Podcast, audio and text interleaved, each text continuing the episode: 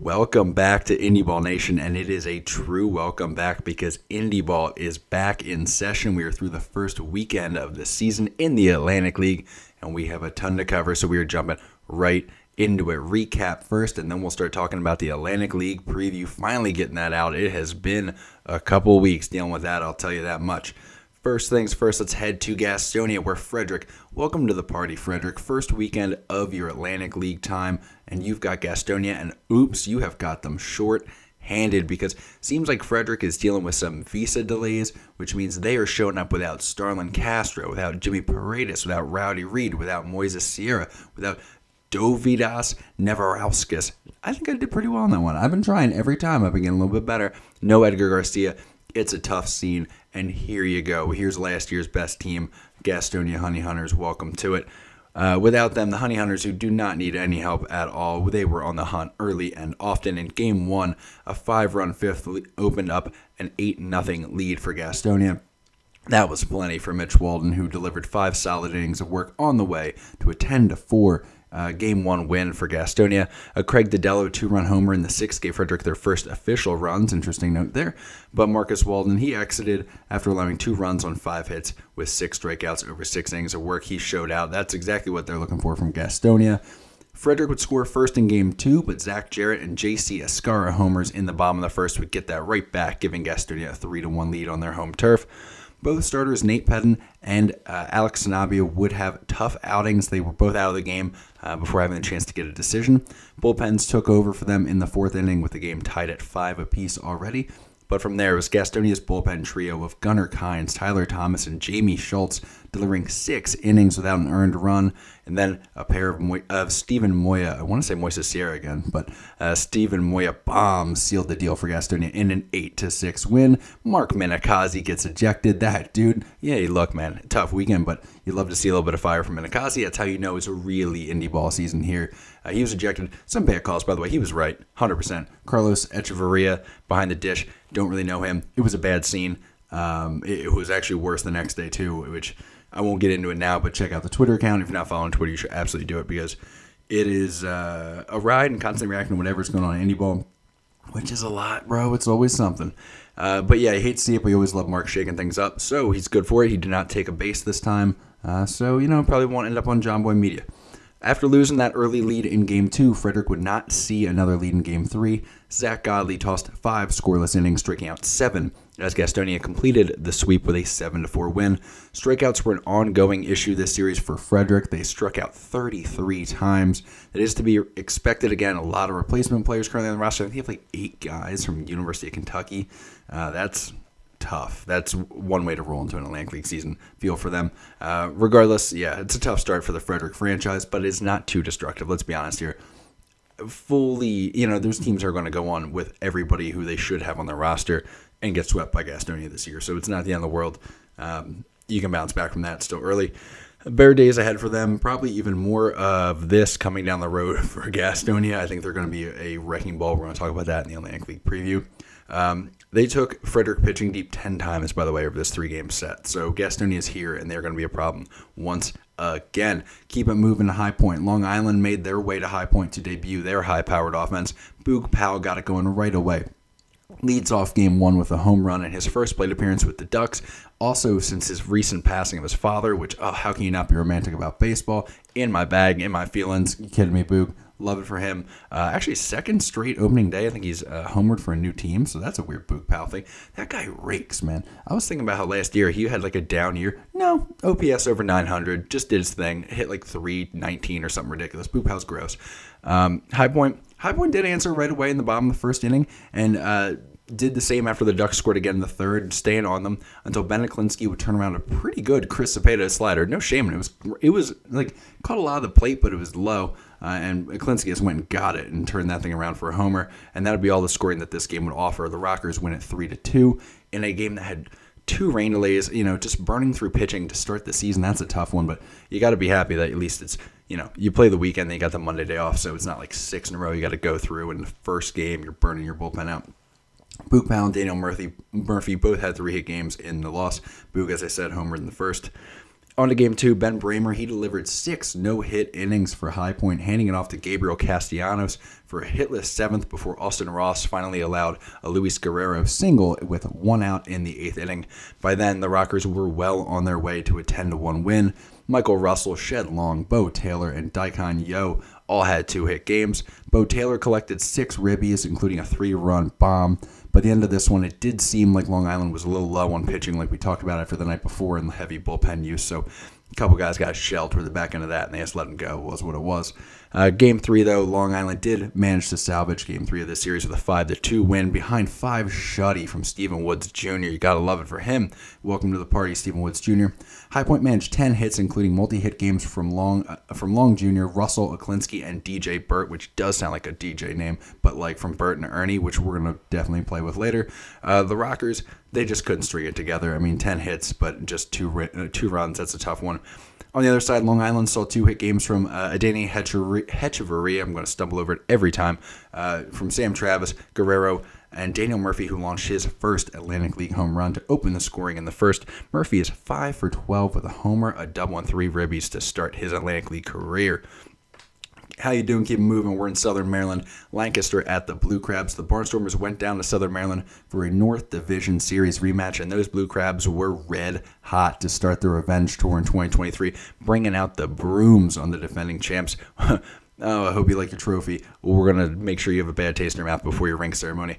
After an opening night rainout, they played two on Saturday. And I mean, is there anything more disastrous for a team than Daryl Thompson showing up to a seven inning game? He had like six complete games in one season, four of them were seven inning games. He did not go complete game in this one, but it's just the way they can limit the bullpen usage like that is a problem that is key to Southern Maryland's success at all times is deep outings from starters. Don't give them seven inning games. It's an issue. But Daryl Thompson and Isaac Matson led the way on the mound in what became the delayed opening night game um, as the Rockers took game one eight to three.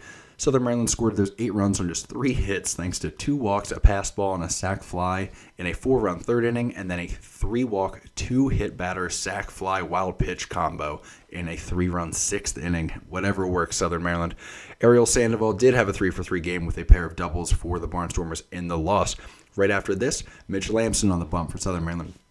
He battled through five innings of no hit ball. Wasn't pretty. It walked some guys, but five innings no hit ball before finally allowing an Andretti Cordero homer to start the sixth. No hitter gone, shutty gone, tough scene that would end Lamson's night, but he pitched well, man. He looks like he's going to be back as a major problem in the rotation. Yeah, you think you're done after you've got Daryl Thompson. They got Mitch Lamson behind him. That sucks. Uh, but he did enough to help the Blue Crabs win two to one. He did enough. I say that like he didn't do much. He threw five no hit innings. I'll shut my mouth. Uh, Michael Wielansky RBI triple in the fifth ended up being the difference for the Blue Crabs as they took game two. Uh, Jared LeKine went three innings for Lancaster, striking out half of the 12 batters he faced in the loss. So, how about that? That's a good sign for Lancaster. At least take that as a silver lining because Southern Maryland completed the sweep in a back and forth game on Sunday. Wielansky homered in the first, and an Alex Crosby single would make it two to nothing early. Jake Hoover tied it up in the second with a two-run single before Lancaster covered a Blue Crabs run in the fourth with two of their own in the fifth. A Melvin Mercedes RBI double made it five to three Lancaster in the seventh, but Braxton Lee and David Harris RBI doubles and an Alex Crosby, which by the way have a weekend Alex Crosby RBI single put the Blue Crabs ahead for good in the bottom half of the inning. Andre Scrubb shut the door on his second save of the series, second in a row. Actually, he did do game two of the doubleheader, as I recall. Um, as the Blue Crabs, they're still feeling out their options. No Matt Latos this year. I think he's hung it up officially. I didn't see an announcement, but keep an eye out for that no Matt Latos right now, uh, and they're looking for who is going to be the heir apparent to that. Uh, is it heir apparent if it's already somebody's, you know, inheriting it? Doesn't matter. Let's not get into semantics there.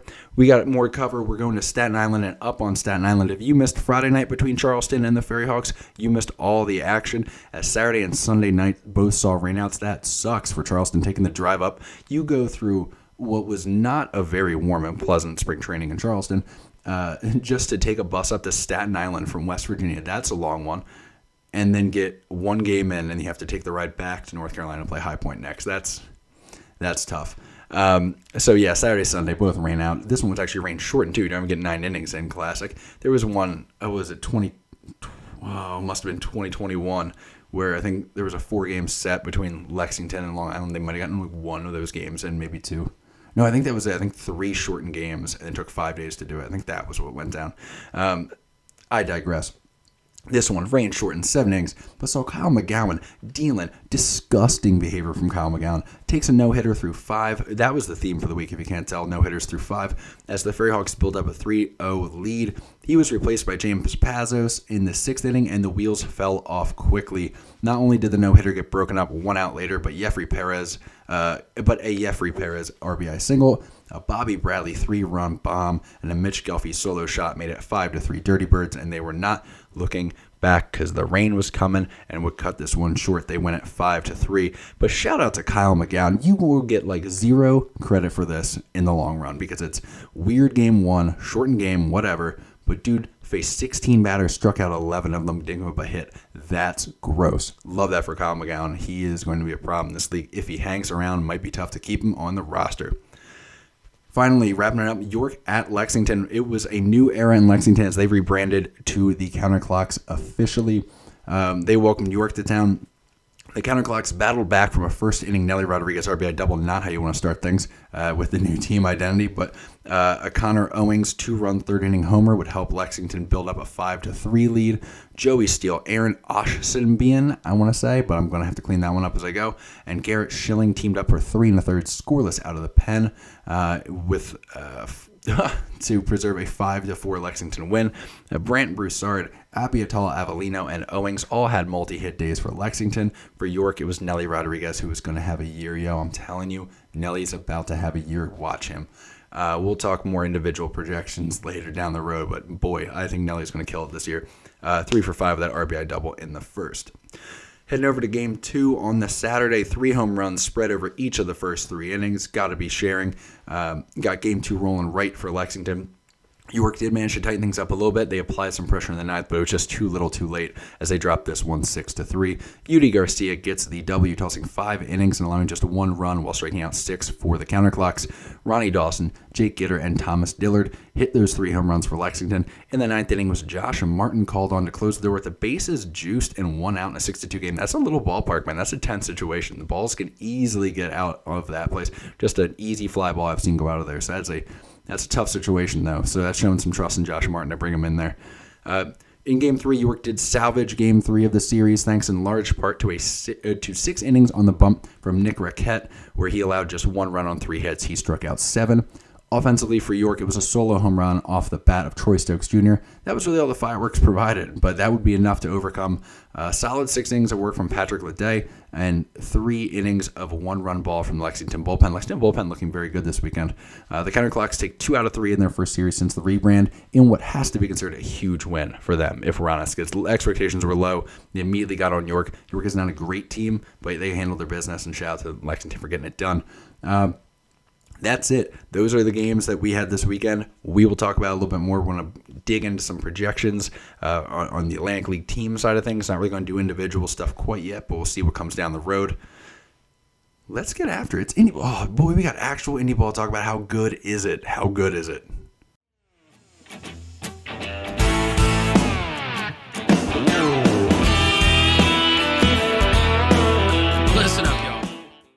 All right, we have made it to opening day. No time like the present to drop a season preview on it. I'd like to get these things out earlier. I plan to be getting them out earlier for the other leagues, but that's just how it goes. You're at the mercy of a full time job, and oops, I'm finally ready to do this thing on Friday, and everyone announces their actual uh, opening day rosters, and they're some of them are so different, like up to like eight to ten guys different than what I had, and that changes everything. So I was like, you know what, whatever, I'll work this thing over the weekend. So we'll talk today. We're going to talk projections. We're going to talk playoff odds. We're going to talk about what to keep an eye on this season. Talk about maybe some predictions I have for the playoffs. What we're not going to talk about, we're just going to keep this thing focused on the teams and the players for now. We're not going to talk about the rule changes. There's going to be plenty of time to discuss that as we watch these games. I already saw a whole bunch of the pinch running rule coming into effect. Uh, the step off rule is not in effect yet, so we don't really have much to talk about there. And the double hook is nothing new. So we're mostly watching the pinch runner rule at this point. Uh, no, also, no, also not going to talk about FloSports right now. That's a different conversation for a different day. I have a lot of feelings on it. If you follow it on Twitter, again, IndyBall Nation on Twitter, definitely check it out. Uh, been a lot of talk about FloSports and the frustrations there. So we will get into that as well, but not today. Uh, also, not going to get into the individual predictions. We're just going to be looking at a lot of numbers, and I just don't think we need to muddle that. So, kind of as we go, uh, talking about recaps and all that, we're to just we'll you know shout out what guys' projections are as things go on. I already teased the fact that uh, Nelly Rodriguez, uh, his projections are to just go off. So you know you'll see little things pop up here and there. Now, before we get going, I do get a lot of questions about projections, a lot of uh, critical feedback, we'll say. Um, especially, you know, now that I've expanded beyond the Atlantic League, I frequently get asked where the projections come from, usually angrily because somebody didn't like something. Um, without getting too into the weeds today, because again, there's a lot already going on today. Projections, in general, yeah, I calculate them. Uh, it's something that I've just always been interested in. I learned how to do and sort of go from there. But the gist of it is projections are taken from generally the last four seasons of play for most players. Um, weight or emphasis is added based on the recency, the uh, level of league being played in each season, uh, among other things, uh, including like if you a lot of it takes a lot into uh, account. Like for instance, if you know a guys playing banged up, you won't wait like second half of the year stats when after he was injured as heavily as other ones. Like weird things like that come up. And that's where it gets a little bit difficult because a lot of the weighting and the finer points are all sort of balanced against what I have come to learn over time and, you know, things you happen to know. Like if a guy played in the Frontier League last year, it's more, you know, applicable to how he might do in the Atlantic League than it was a few years ago. Um, and what does the Can-Am League even mean at this point if it's still relevant? So uh, a lot of those things, it makes it a little bit difficult. I always wish that there was some way I could just put it out there like, hey, if you would like to know projections and how this works, this is how you can do it. And here's what I have, and you can go do it. But it's a little more difficult than that. And I don't see that to be like, huh, you could never. It, you could. You could probably do better than me. Um, but it, that is not, you know, it, it's not a hard science. Uh, I admit that freely, and I'm often wrong. However, I will say I'm usually pretty close. Uh, the past two seasons, my team projections have been within about 2% of team records on average, uh, within 40% of, or 40%, good lord, 40 points of OPS for batters, and about 0.3 runs of ERA for pitchers. So it's been hanging around pretty closely. Um, this year, no longer just doing the Atlantic League, doing all 70 plus indie ball teams, I've had to do things a bit differently. I've had to, uh, it was a time consuming process with all that I said earlier. So uh, I'm doing it a little bit differently, and we're gonna find out if it's just as accurate. I really hope it is. Hope it's more accurate than ever. But um, essentially, I've been out kicking. I've been out kicking the coverage a little bit on, uh, you know, if you were to look at experts projecting like Major League Baseball, I'm closer for indie ball than they are to that. I don't say it to brag. I say it to be like, I'm expecting a backslide here, so we'll see how it goes.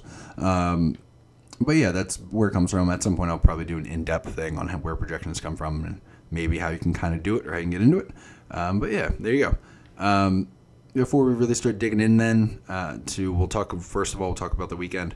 Um, hey, like, subscribe, do all that stuff. You know, Twitter, Instagram, Indy Ball Nation, YouTube, Indy Ball Nation. Same same vibe. Trying to keep it simple for everyone. All right, you know, or don't. You know, if you if you don't think I deserve a follow, that's fine. I'll be real passive aggressive about it. I'm not mad. I'm just disappointed. All right. Talking real quick before we get into projections about the series this weekend, Frederick and Gastonia.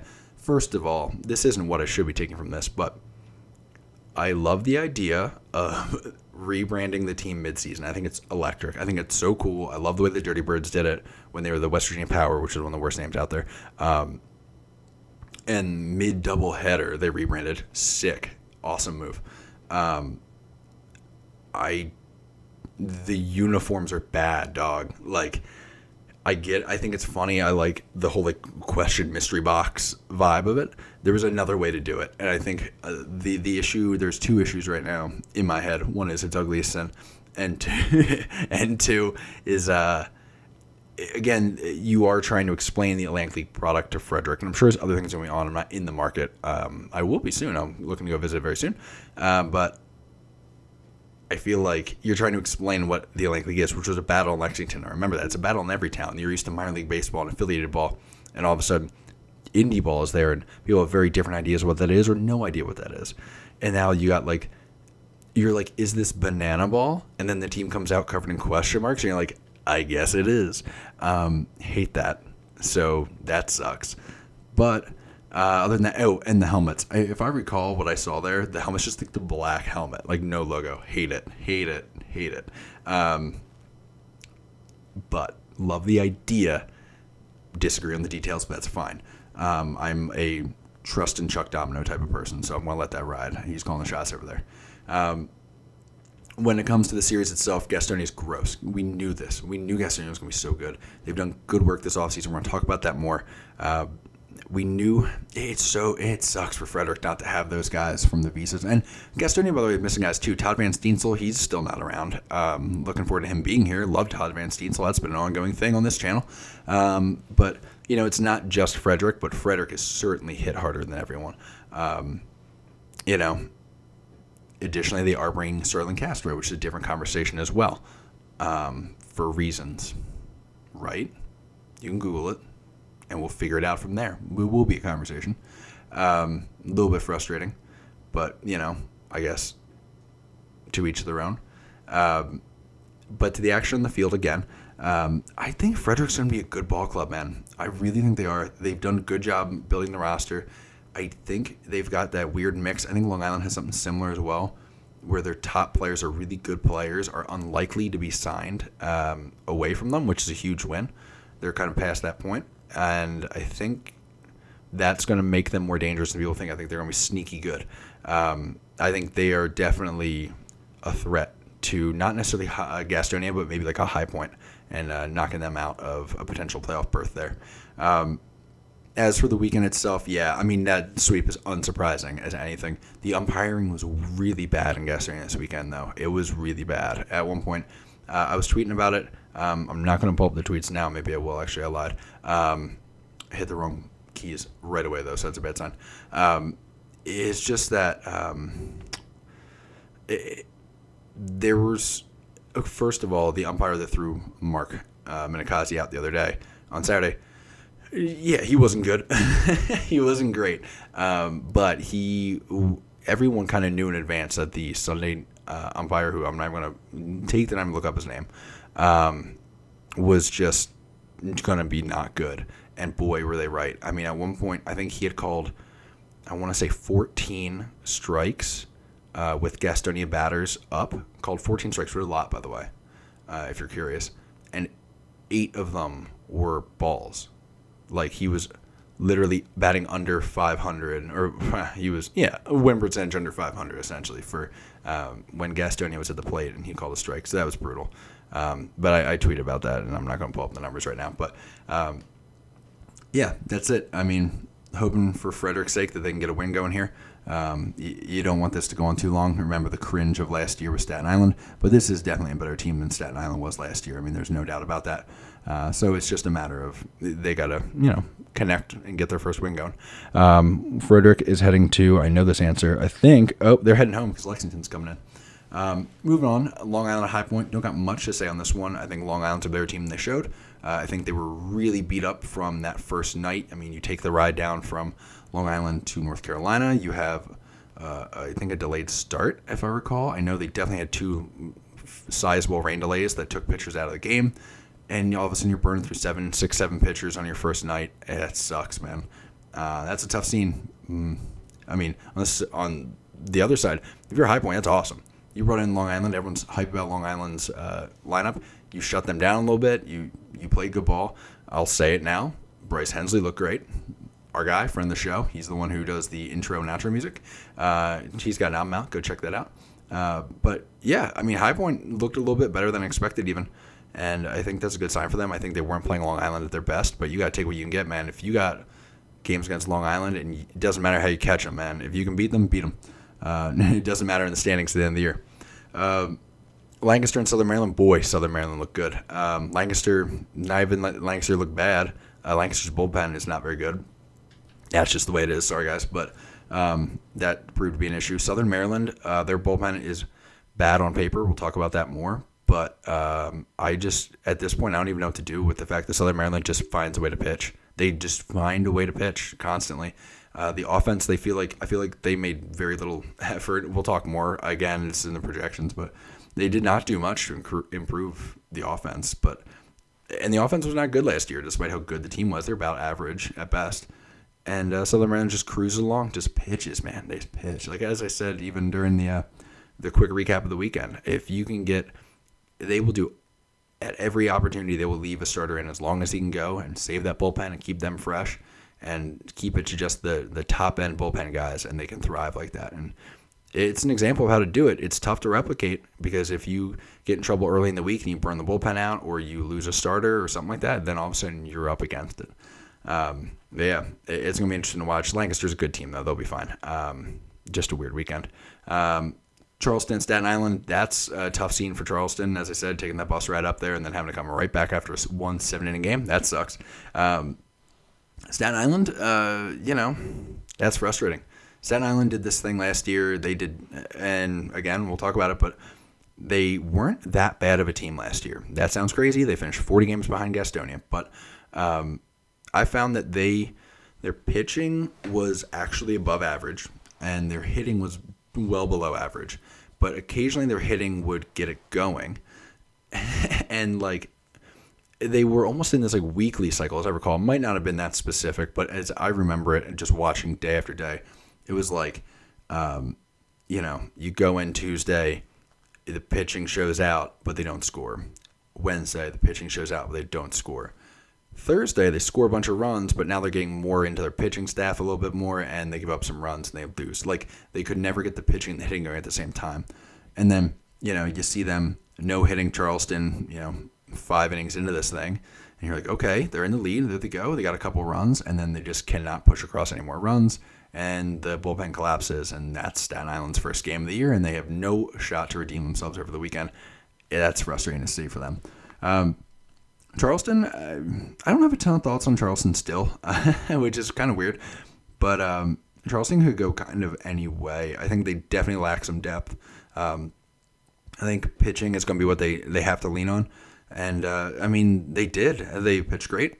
And that's just how they're going to have to win games. I think. I think they're going to have to capitalize when they have opportunities, just like they did uh, with that five run inning to get the get the win. And they're going to have to hold teams under four runs a lot four or less. That's just what the numbers are saying.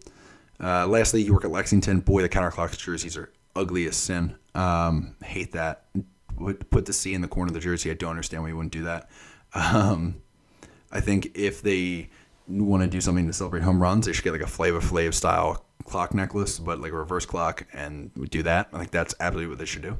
Um, I got into it with a couple people who felt that I am overly critical of Lexington. I feel like I am fairly observant of Lexington. That's probably it. And it's one of those things where like the kid at in, I used to work in a school, and like there would always be kids who were like, "You single me out," and teachers were just like, "You cause problems. We have to watch you constantly, and then everything you do gets seen."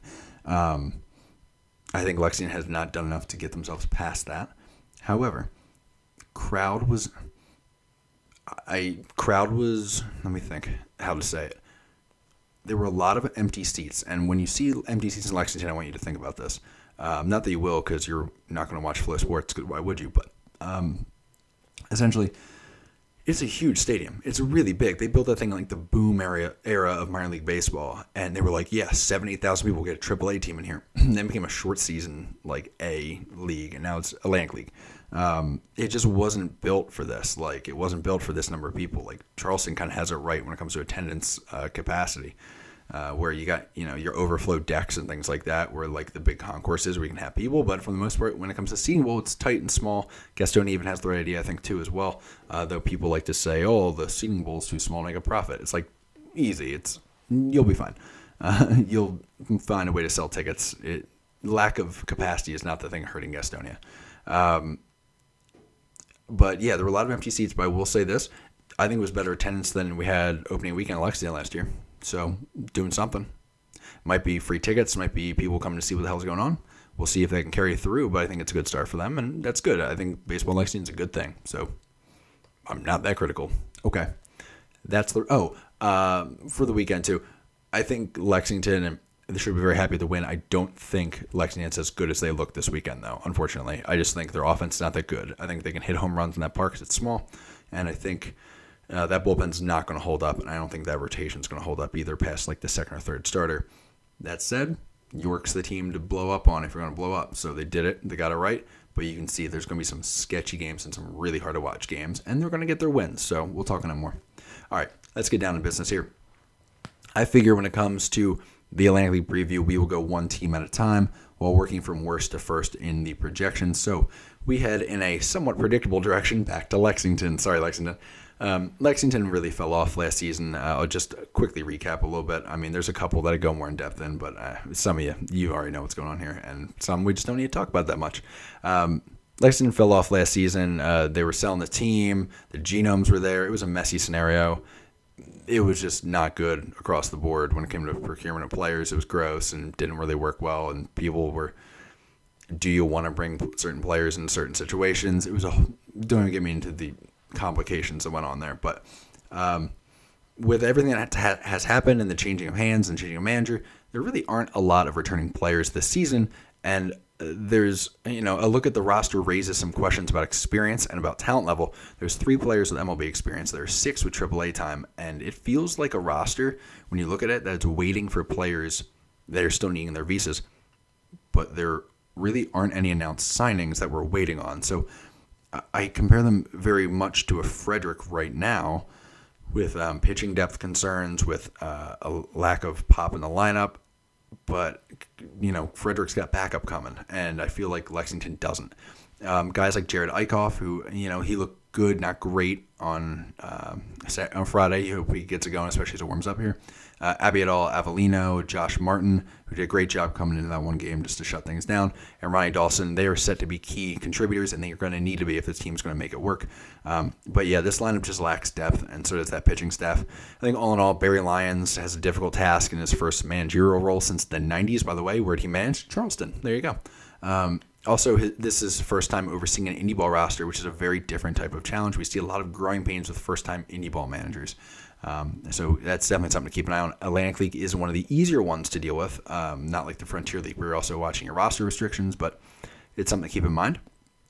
So um, before we get into the numbers, I'm also going to be being like where I rank. Like I don't know how to split, the best way to go about something like this, so I split it like infield, outfield, rotation, bullpen. I thought that was fair. Um, so just ranking the teams just to get an idea of where everybody is. You got the infield uh, eighth in the league, the outfield seventh in the league. I have the starting rotation sixth in the league, and then the bullpen last in the league. Simply just lacking the depth necessary for the grind that is an Atlantic League season, and it is a grind. It's the longest uh, indie ball season. Indie ball is difficult. It's bus trips. It is managing guys who are signed away and injured and just don't turn out, and you just it's if you're starting with bad depth, it is really hard to fix. Um, I just think there's way too many unproven guys, even in the depth they do have. That's no disrespect to them. It's just a very, very young team. They have like three 30 year olds or something on this team. Like, it is a young Atlantic League team, and I think it's going to be that is going to cost them its points. And but other times, you know, they just like threw themselves in this weekend and went at it and got two out of three off York. So youth is good sometimes, and good on them. Um, projections have Lexington at 55 and 71 with a ceiling like they're high of uh, they could potentially go with 73 and 53, leaving room for those unproven guys. If those like young guys really do show out and they mesh and they continue, just keep some momentum going, and they get some new guys in, the projections can pick up on that too. Um, you know, there's a bunch of young guys with some buzz who could make that kind of thing happen.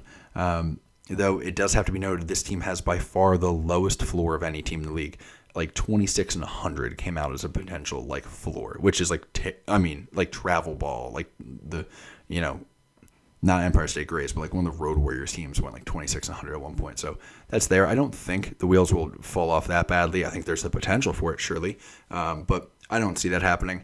Um, though I do think they're unlikely to uh, reach that 55 win projection. I think they're probably closer to 50 wins. Um, finally, looking at the playoff odds, Lexington does enter with a 23% chance to make the playoffs, a 14% chance to return to the championship series, and a 5% chance to win the title.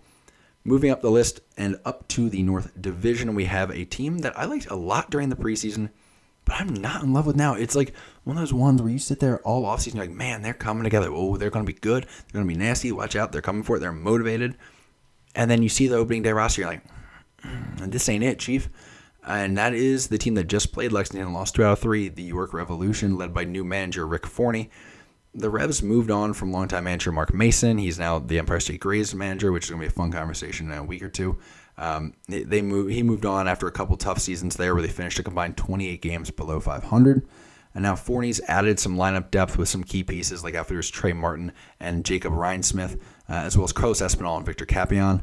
Uh, but this is just, it's just not really feeling like a well rounded team right now. And maybe it's one of those things that he is very experienced. He's a very good manager. So I don't, I part of the reason I think he's above and I have them above um, Lexington is, is, he's so experienced. I do trust Rick Forney to be able to like pick up on the, the ebb and flow of the Atlantic League and quickly improve the roster where it needs to be improved and continue to build. And he knows people. He has very good connections to find roster um, replacements and things like that. I could see them getting better as the season goes on. Um, but yeah, it's just not really feeling like a well-rounded team right now. I do have the infield and rotation both ranked at the bottom of the league, which is kind of wild for York, uh, with the outfield ranked ninth and the bullpen as a bright spot at number four in the league. The Revs project as a 57 and 68 team with plenty of potential to overshoot that. As 78 and 48 ceiling, I don't think a 70 win season is likely, but I don't think it is out of the question. Um, on the low end, they also have a 40 and 86 floor. I could see them losing uh, or winning less than 50 games. I think both things are live possibilities. I think it is less likely. I do think it'll probably settle in right around 500, a little below 500 as maybe a rough start. But I, as I said, believe in Rick Forney. He's a very good manager. I think he can right the ship when the time comes on things. Looking at playoff odds, the Revs do still have a 51% chance to reach the playoffs. Behind the Ducks, it's kind of a crapshoot back there in the North Division. So, yeah, you're going to see some high odds for a team like the Revs, even though they are the ninth team, essentially, uh, out of 10. A 26% chance to reach the championship and a 15% chance to win the title. Back in the South Division, we have the Charleston Dirty. Oh, it's worth noting, too. Like, the reason their playoff odds are also pretty high is because, yeah, their projections aren't good, but those high end projections, like sealing the 70 you know 70 plus win ones that is not overly like there are some teams where it's like yeah you could if everything goes right. York could have some misses and still reach 70 wins. I, they're not a bad baseball team. It's just that they're kind of they're lacking some pieces in my opinion. Back in the south division we have the charleston dirty birds due up next.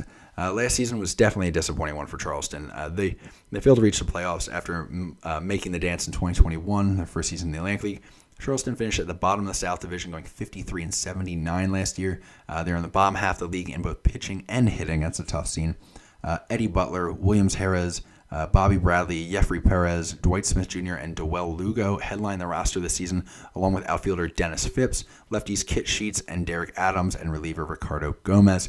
Definitely a more complete team than Lexington, which I say that because those are the two teams at the bottom of the South Division here. Um, I do think while their projections are just a couple games separated from each other, I would expect a noticeable difference in performance between these two teams throughout the year. Um, maybe it's more like a coin toss who would win a game head to head right now, but I think if we revisit this in July, we're far more comfortable if we had to bet on one of them to bet, bet on the Dirty Birds. Um, offense does seem like a potential issue, man. Um, I mentioned it earlier. I'm ranking Charleston's infield and outfield ninth and tenth in the league, respectively. There's just not much there in terms of pop and, and you know anything that you know worries you if you're a, pitcher uh, and one of these lengthy pitching staffs. However, I am ranking the rotation second, thanks to guys like Butler, Adams, and Sheets, and their bullpen third with Ricardo Gomez, uh, Ryan Clark, Jacob Boziakovich, and Mikey York potentially leading the way there. I like all those guys. I think they did a very good job putting together pitching staff here. Um, they can find a couple bats. If a couple bats come through better than the projections show, I think this could be a very good team. Um, Dirty Birds are very good, chill, but like have a playoff shot. That's what I'm saying. Um, the Dirty Birds projections land them at 58 and 68 with a ceiling of 78 and 48, so could go up about 20 games there. I would not be surprised if they break 500, that's for sure, and breaking 500 might be enough to grab a wild card spot depending on how things start to shake out. Um, it, also, they do have a floor of 42 and 84. I do think it's unlikely that they go below 50 wins. Um, I mean, frankly, again, good manager over there. Um, Billy Horn is he knows what he's doing.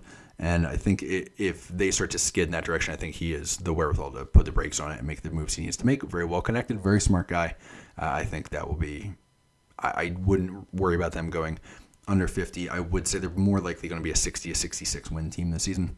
Uh, taking a look at the team's playoff odds, Charleston's playoff odds are actually worse than Lexington's. This is because the projection model picks up on a lot of things including the fact that you know the circumstances that would favor Charleston performing well and you know possibly making the playoffs would also favor High Point and Lexington, which makes it again more difficult to make the playoffs. So it is sort of a weird thing there, but um, that's you know I've worked for your Southern projection model. That's what it is able to show you. So. Uh, that would tighten the race down the Dirty Birds, and that's why they're only showing a 15% chance to reach the playoffs and 8% chance to reach the playoffs. And I did not write down the percentage chance to um, win the championship, but I can scroll to it real quick. It was a 4% chance. So, yeah, that is, I think, maybe the lowest odds you're going to see throughout this, but um, that is, you know, that's about it for Charleston right now. They're, they don't got a lot going. Um, that's sounded rude. I mean, the pitching's going to be really good. I think the pitching's going to be. Uh, we saw it with Staten Island. The pitching got them through, held them down two runs. They were able to get five runs across in one blow up inning, and boom, that's a win for Charleston, just like that. And they're going to have to win ball games that way. Uh, Staten Island, speaking of, there's a lot working against the Ferry Hawks this year, despite. I mean, this team very easily, I thought they were going to be at the bottom of the projections below Lexington. They did come up as the roster came together. I actually liked what they were doing. Talk about almost the opposite of York, where I was I'm somewhat impressed now.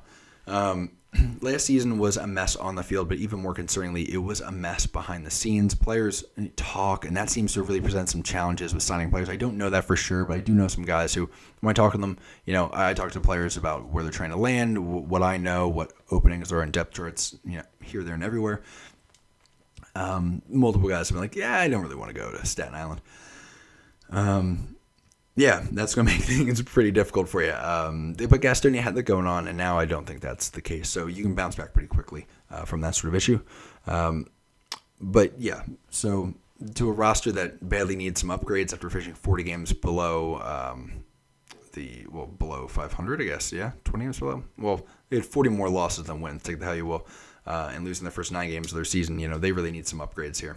That team finished last in league in runs scored, scoring more than half a run less than the next worst offense.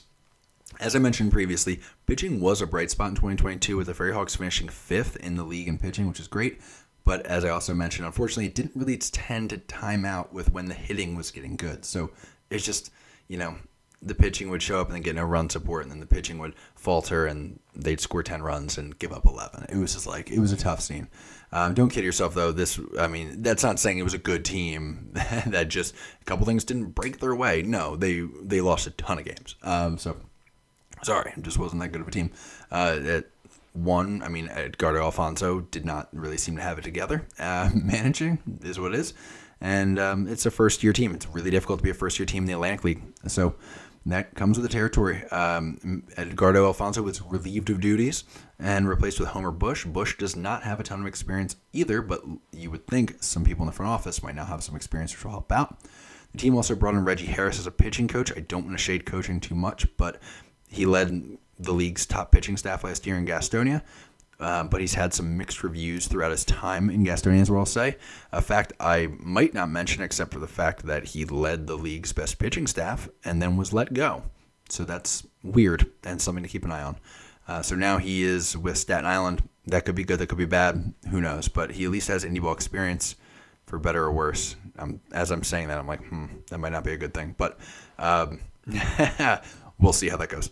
Uh, on the field, again, uh, Kevin Krause is back. Kevin Krause, he looked great for Staten Island very early last season, but was released after a reported like issue between him and Edgardo Alfonzo regarding at the end like some sort of team photo that he was late for, but that Krause was late for. But there was obviously must have been other things going on there.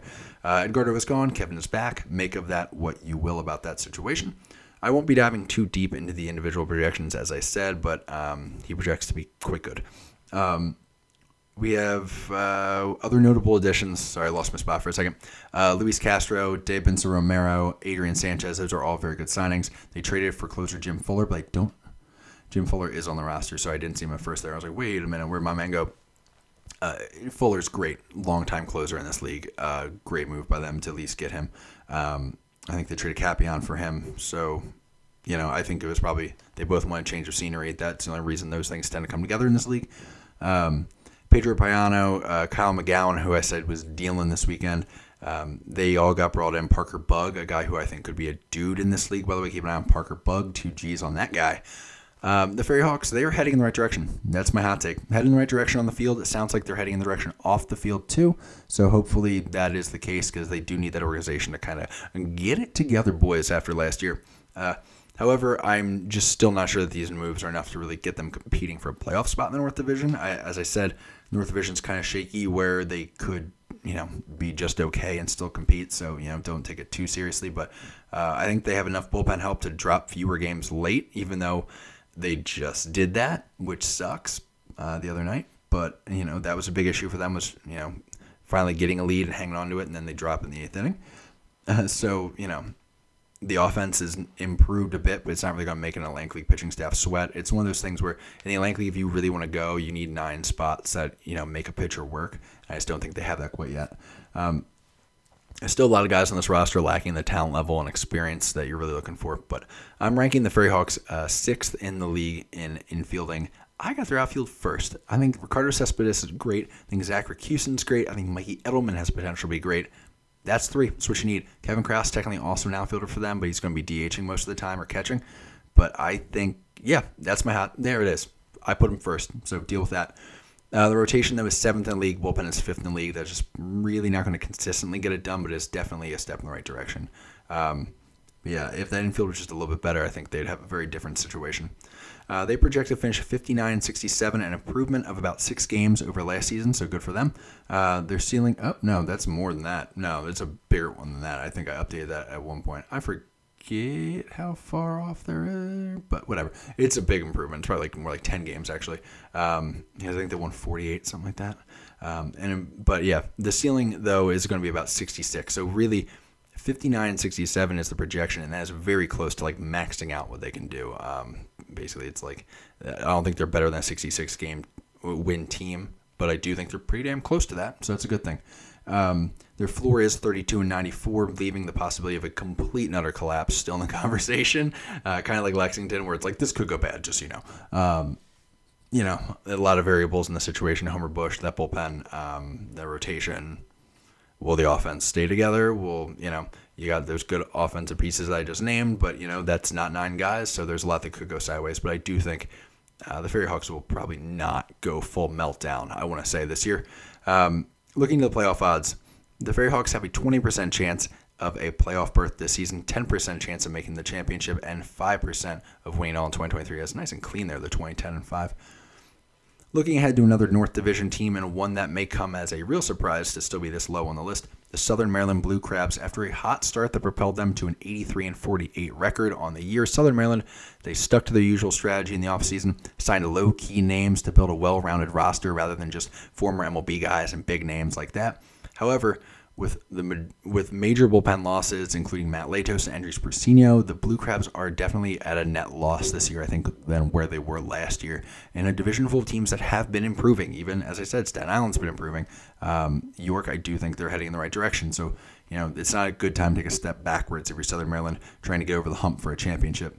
Despite last year's success, that team, as I mentioned before, really did not have a great offense, average at best sort of thing. Um, and the lone real lineup boost they've put in place is Casey Hobson. Casey is a dog. I am not talking badly about Casey Hobson. Do not get on my case. I like the dude. He's very good. But he's also not a prototypical centerpiece in a lineup. You know, not something that really can super build around. I, you know, Southern Maryland tends to do pretty well in strategy and they tend to make things work. So I'm not saying it's not going to work, but it is going to be a little bit more of a challenge than some other people that you could have brought in. But again, Casey's a good veteran presence and that is a locker room that thrives on a bunch of young dudes with several veterans that can kind of keep things moving. Um, top end of the rotation with Daryl Thompson and Mitch Lambson, as well as the bullpen, will still be solid, but this team definitely enters the season with more uh, depth questions than they had last season. I'm ranking the Blue Crabs infield as seventh in the league, the outfield as sixth, the rotation as fourth, and the bullpen as seventh. All that feels somewhat surreal to say after the year they had last year. But this, the projections have the Blue Crabs finishing 60 and 66. It's just not a spectacular team as a team that's going to have to play the Ducks quite a bit. The Ducks are going to be very good. We're going to talk about that shortly. And I just don't think they've done enough to start gathering up wins the way they did. It seems like a huge fall from the record they put up last year. What was that? The 83 wins down to 60. But it's easy to have happen. You know, if you're built on the pitching and you lose a couple pitchers, it can make a huge difference. with that said, I have infinite trust in Southern Maryland and Daryl Thompson to be able to coach up some of these kids and get that bullpen and the rotation right back to where it was. And we're all going to be standing there, and all of a sudden there's going to be a bunch of, you know, household names to people who follow indie ball that we had never heard of before this year because that's just what the Blue Crabs seem to do. Um, projections of the Blue Crabs, I said, at 60 and 66, but their ceiling is very reachable at 79 and 47. I think this could easily be a team that wins over 70 games and rolls to a playoff spot. Um, again, I think a couple things need to fall in place there. Um, they need to, you know, have a few pieces fit in, probably make a signing or two or a trade. They are pretty good with trades, typically Southern Maryland, one of the few teams that really does that well. Um, and also, as I said, never doubt Daryl's ability to coach a pitching staff up. Already seems after one start he has not lost his stride at all. So uh, continuing to get better on the coaching side as well. That is just he is such a weapon to have. Um, the team's floor is 44 and 82. I think them winning less than 50 games is extremely unlikely. Um, I, I, just think so many things have to go wrong. Um, I think the only thing that could get them losing so much that they win less than 50 games would be a Daryl Thompson injury. Um, I think he, they do rely on him a lot. He eats innings. He he gets to that bullpen, he gets them rested, and then delivers it to the top end of the bullpen the way they need it. And I think that's probably the only thing I could really see, other than maybe like um, having some of their main pitchers that they're relying on getting signed. Um, I, I, I do think this is probably a team that's going to fall right around 500. Um, the Blue Crabs enter the season with a 22% chance of reaching the playoffs again, an 11% chance of reaching the championship, and a 4% chance of finally winning their first Atlantic League title. All right, moving on from the Blue Crabs to their neighbors in Maryland, Frederick seems to have made a good move by grabbing Mark Minicozzi to man the helm, considering he does have experience now with expansion teams in each of his past few seasons. How crazy is that? Because of that, I'm not sure if it's surprising or unsurprising to see them so high up this list, but the team was actually even higher at points, as I said. Um, you know, they're having some visa delays that are keeping a number of their best players off the field. Um, Starlin Castro, again, I'll go over it. Um, Starlin Castro, Jimmy Paredes, Rowdy Reed, Moises Sierra, Dovydas Neverauskas. I think that was even better than the first time I did. It. Thank you. Uh, and Edgar Garcia are the guys that stand out. Now they do have Luke Becker, who came out nowhere last year and raked for Lexington. He's so good. Not for Lexington, for the Genomes, whatever. Um, Steven Brault, uh, David Kubiak, Eli Villanueva, and Brady Feigl, all good players, all guys who can uh, really cause some havoc for you. So I do think Frederick is still a good team. I think they're just they had the potential to be a great team, and now they really need some things to fall into place if they want to make that happen, which is uh, which is tough to see. I mean, you'd like them to be great. I think it's a lot of fun having you know, sort of an expansion team, which they technically still are not. Nobody's announced that Frederick's staying around, but we all kind of know Frederick is going to stay around one form or another in the Atlantic League, which I think is great. Um, moving on with Frederick, though. So, considering both the roster that Frederick is supposed to have soon and the roster that they currently have, I've wrecked, I've wrecked, I've ranked the infield fifth in the league and the outfield up at second in the league. However, both rotation and the bullpen settled in at eighth in the rankings. Frederick boasts an impressive 65 and 61 record uh, projection with an even more impressively high ceiling and floor, both ends. I mean, projections don't see Frederick losing more than 56 games, uh, which is pretty wild to think, especially after being swept early. Whew, that could look bad. But uh, also, the projections didn't take into account necessarily uh, all the players that are not here to start the year. So take it with a grain of salt. Maybe expand that down to more like 50 games as the floor. But um, I don't think it is completely unreasonable. They could also get it together and win over 70 games. Um, I think Frederick is a serious playoff contender. And speaking of that, playoff odds for Frederick are 59% uh, 32% to make the championship, and 17% of winning it all in just their first year. That is very impressive from Frederick. Making our way to Lancaster and into the top four teams, trying to keep it rolling here because there are a lot. it's been it's been long. Um, the Barnstormers got a characteristically slow start to the 2022 season. It seems to be the way they do things, just slow start and then just kind of outlast some teams, get some pitchers lined up, and just make a push in the second half. Uh, realizing the all you need to do is win the second half and get hot for a few weeks, and there you go. Um, Lancaster road pitching and hitting combination. They're both top three in the league. Uh, and then they returned much of that same roster. It's a good formula. Uh, they also added Tyler Laporte back to the lineup. And while Kyle, uh, Kyle Kelly Dugan is, uh, I mean, he's still on the team, but it is kind of like an addition because he was injured last season. Before hurting, we talk about Courtney Hawkins and the year he had last year. Kelly Dugan, before hurting his foot last season, he had homer 23 times in 62 games. It was good for a 1.105 OPS. He projects for a four war season in OPS plus over 150. straight to it, I've got Lancaster ranked as the number one infield, the number three outfield.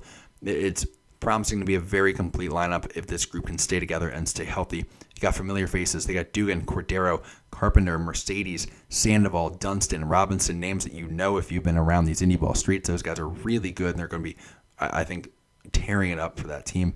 Uh, on the bump, I'm also ranking Lancaster's rotation at third, but their bullpen back in ninth. Already you're seeing cracks in that this weekend, so I'm feeling even better about putting them ninth. So we're going to have to keep a close eye on that.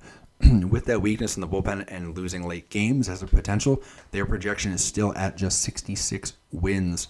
Um, but they do have a massive 88 win ceiling, and I would not be surprised if they touch 75 wins. That this could be a very good team, though they are a couple injuries away from being just a mm, team, and you could see them losing. Uh, you know, or winning less than 60 games at that point as well. Uh, their floor currently sits at 51 and 75. I think that would be pretty crazy. But the floor and the ceiling numbers are always going to be crazy. It's like, hey, like what are the extremes? But still, you know, if you see it, you're not like, oh my god, something is terribly wrong. You're like, oh okay.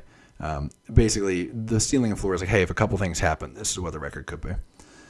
Looking toward the playoff odds, the Barnstormers have a healthy 51% chance of making the playoffs. However, they don't seem like a strong bet in the playoffs, with just a 16% chance to make the championship and an 8% chance to go back to back. And a lot of that stems from the pitching side that we, we're talking about, especially the bullpen, where the teams with the solid bullpens tend to be the ones who do quite well in the playoffs, and the projections can see that.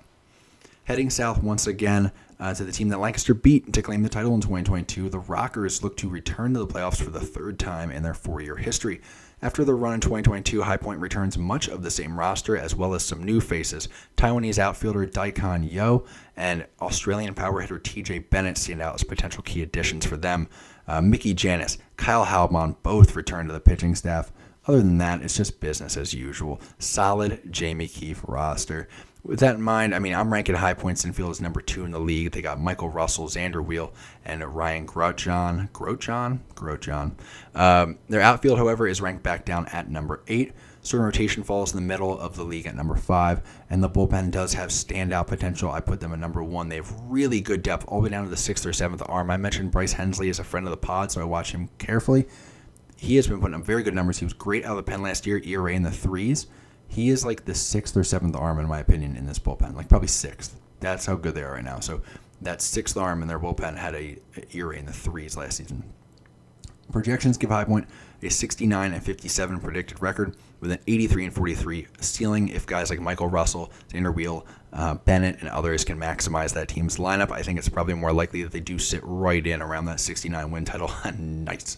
Um, uh, 46 and 84 if the team runs into depth issues like what happened last year. You might recall like their entire starting rotation was either hurt or signed, um, and all of a sudden they went from the hottest team in the league to just, I mean, just terrible. So it can happen quick. Life comes at you fast, and sometimes there's nothing you can do about it. You just go, well, maybe second half, and they were right. Second half worked out for them. So hey, um, looking at playoff odds here the Rockers have a 35% chance to reach the playoffs, an 18% chance to reach the championship, and an 8% chance to win the title this time around.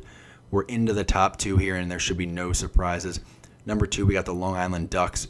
Uh, the Ducks are aiming to bounce back from a rare playoff miss in 2022, and they seem motivated. They seem motivated after losing the championship to Lexington. It had now been a few years since they had won. Now they missed the playoffs. I bumped into the mic because I'm so into talking about these two teams. I'm fascinated by the Ducks and Honey Hunters. Um, the Ducks have certainly been aggressive with their roster construction. They're grabbing big names from multiple Atlantic League teams, and they're making waves signing MLB vets like Daniel Murphy, Adeiny Hechavarria, and Boog Powell. Typically, the two real avenues are seen as like, do we get big name like, you know, vets or great players from other teams, or do we go with like you know the more understated route like Southern Maryland does? And you know, you do one or the other. You get the MLB guys, or you kind of like raid some of the other teams, drawing in some of their best players. Long Island has just done both, which is wild to me. Uh, the biggest concern for Long Island might be guys who haven't played a ton of professional ball recently. I think Dale Murphy hasn't played much, at least not professionally. Um, and also, guys, you know, they do have some guys who could get signed out if they perform well. Uh, there's, I think, for the most part, though, is making sure guys perform their potential. Does seem to be the case. Hechavarria had a slow start, but I think he'll probably catch up and be all right. In the end, this uh, this roster I expect them to compete. This team's going to be really good.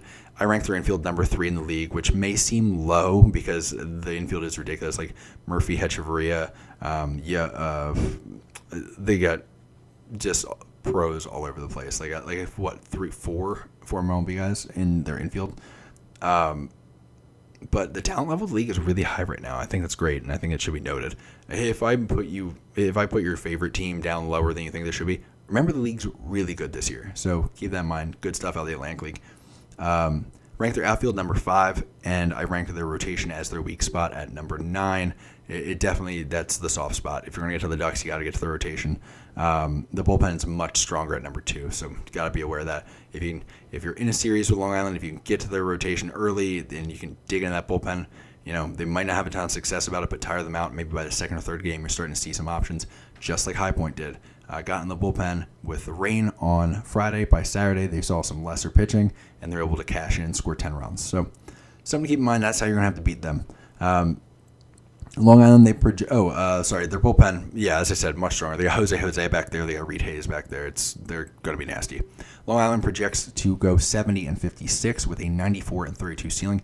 I do not think that 85 wins out of the question as a high number, but I know that I think they are capable of doing that if this team sticks together, everyone's healthy, and everybody's up to their potential. Um, that 94 32 ceiling is a bit crazy, but of course it is always going to be. It's the ceiling. Um, I think they'll be. I I do think they'll be closer to 94 wins than 70 wins. That's my thing. If everybody stays healthy, that's it. That's my bold take. Um, uh, oh man, that's so many wins though. 94 is so many wins. oh god. Um, oh, so basically the question is, will they win 80 games? Oh man. Oh man, yeah. Um, I think they might win right on 80 games. If everyone's healthy, I think they're going to win right on 80. That's right about where they're going to be. And also, they might slow up a little bit because if they win the first half, I think they're going to pull back a little bit, especially if that pitching's a little bit thin. I think you might see that. So, um, Long Island does a very good job, especially approaching playoffs, by the way, at pulling randos. Like, they have a, a rich college baseball environment and summer ball environment that they can grab dudes from and, like, throw them in. Uh, they, they're the king of, like, a random D2 guy just coming in, like, tossing, like, two outings and, like, saving some pitching for them. Like, they I remember them doing that before the uh, 2021 playoffs. They had a couple guys who just seemed to show up out of nowhere and toss innings, and I, and it would just save the pitching staff. So you could see that as well. So that might affect some things. But anyway, looking at Long Island's playoff odds, they are carrying the best odds in the North Division with a 68% chance to make the playoffs and a 38% chance to uh, make it to the championship uh, and 17% chance to win the title.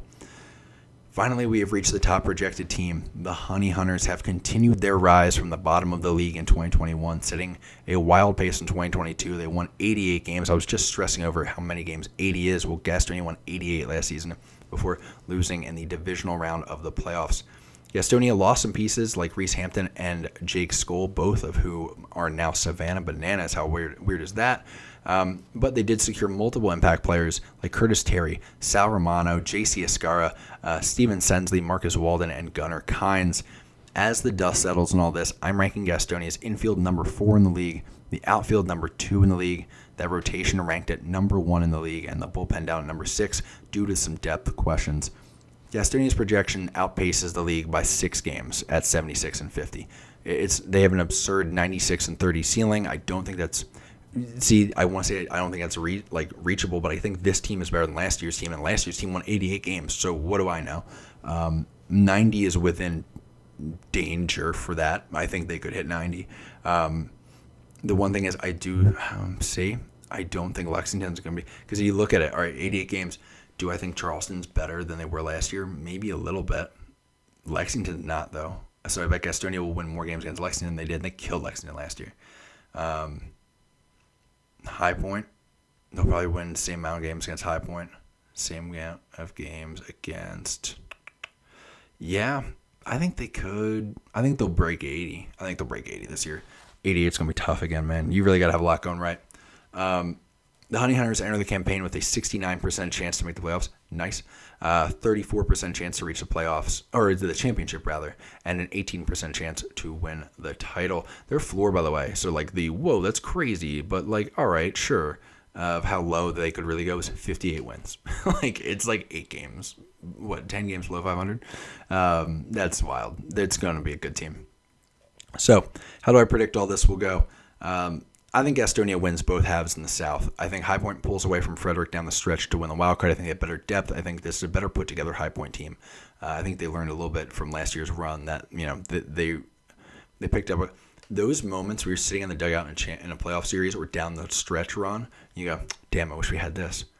You think about those things when it comes to constructing a roster the next time around. That sticks with you. That's a bad feeling. Going, I wish I had this weapon. I don't. I need it, but I don't got it that sticks with you, I think they will bring a better constructed roster uh, than what Frederick is bringing to the table. And I think that will help them get over the hump against them. I think in the North Division, the Ducks win the first half. As I said, the Ducks tend to lay off the gas a little bit if they can do that. I think Lancaster or Southern Maryland is going to battle all, or and Southern Maryland will battle all year. I think Lancaster will probably make the playoffs with their usual second half push. Uh, I think it's going to be closer than last year was. So Southern Maryland kind of uh, got back down off. Uh, nuts. Uh, Long Island was who they're battling with. Long Island wasn't a real threat, so like Lancaster and Southern Maryland both got in. I think Southern Maryland had like pitch in through a wild card they'd get in, if I recall. Um, I think Lancaster gets in uh, either by winning the second half or the wild card. Uh, but I think they are showing up a little more beat up than they were the year before uh, with Southern Maryland, uh, basically from their battle with Southern Maryland. I think Gastonia gets by high point this time around. Uh, I think they really solidify that North Carolina rivalry. By the way, trading off you know playoff series on who wins. I just think Gastonia is put together differently. I think they also benefit from the same thing I talked about last year. Sitting around going, damn, I wish I had this. I think they'll have it this year. Um, I think the Barnstormers. I think the Barnstormers will push the Ducks, but I think again they'll be a little too worn down in the playoffs to beat the Ducks in that first round series. I think the Ducks get by, but it might take five games. I think Gastonia could sweep High Point. I think they're going to show up that ready to go, and I think they're going to win the division by a lot. I think they're going to have their pitching lined up and rested. Um, and then when it comes down to it, still rested. I think from a shorter playoff series, from a uh, maybe slightly less stressful uh, actual like regular season, I do think Long Island will probably not need to worry too much. But I think Gastonia will at least be able to beat the Ducks in the championship, finish that great turnaround, Ducks again will fall a little bit short, and they're going to be driven crazy by it. And I'm so curious to see what they're going to do with the signings next season after all that. Um, but also, by the way, the Ducks are super liable to just like pick up some guy. There's like a, a couple of former Mets out there who were, you know, poss- they're just free agents still. Watch the Ducks, man. If the Ducks start feeling like, you know, the Ducks are the type of team who could win the second half or the first half and then just sign some dude, just a guy who's going to crush and um, just line it up and say this is basically just for the playoffs. And uh, you know he'll play in the regular season too, but like this is you know now they know what they're building for. Um, they don't need to build. That's the big deal with winning the first half in the Atlantic League. The big deal is you can build your team completely differently. You can um, you can clinch your playoff spot and then build your team not to win in a 126 game season, but you can build your entire team to win a five game playoff series it's a huge advantage. So that's what I got. It was a long one. Thank you for bearing with me. I hope you guys hope it made sense. Hope the visuals worked out. I'm, I try to get them up on the screen, but we'll see if that actually turned out. Um, and if you're listening on the podcast, I hope you could follow. That was a lot of numbers and things like that. There's a reason I didn't talk individual projections during it. Um, Indy Ball's back, y'all. It's so good. Love it. Uh, this was a lot of like scripted reading, just notes and things like that. I'm going to try to be off the cuff more frequently because I think that works well but you know for this one. And also i got a co-host come along so spoilers. Um, so we'll have a little bit of that too. So it'll be a little bit more banter than it's just me talking but i appreciate you hanging in. I appreciate all these things with Indy ball being back. The crew people who love Indy ball with me because they're absolutely insane. And i mean all that comes with it man. Indy ball is so good. We're like 10 days away from frontier and american association. I gotta get on your projections now. It's not done. It's not done. It's never done. Never done. Never done I may not have a lot, but I love what I got. A 4x4 and a good fishing spot. I hope this time my card won't decline.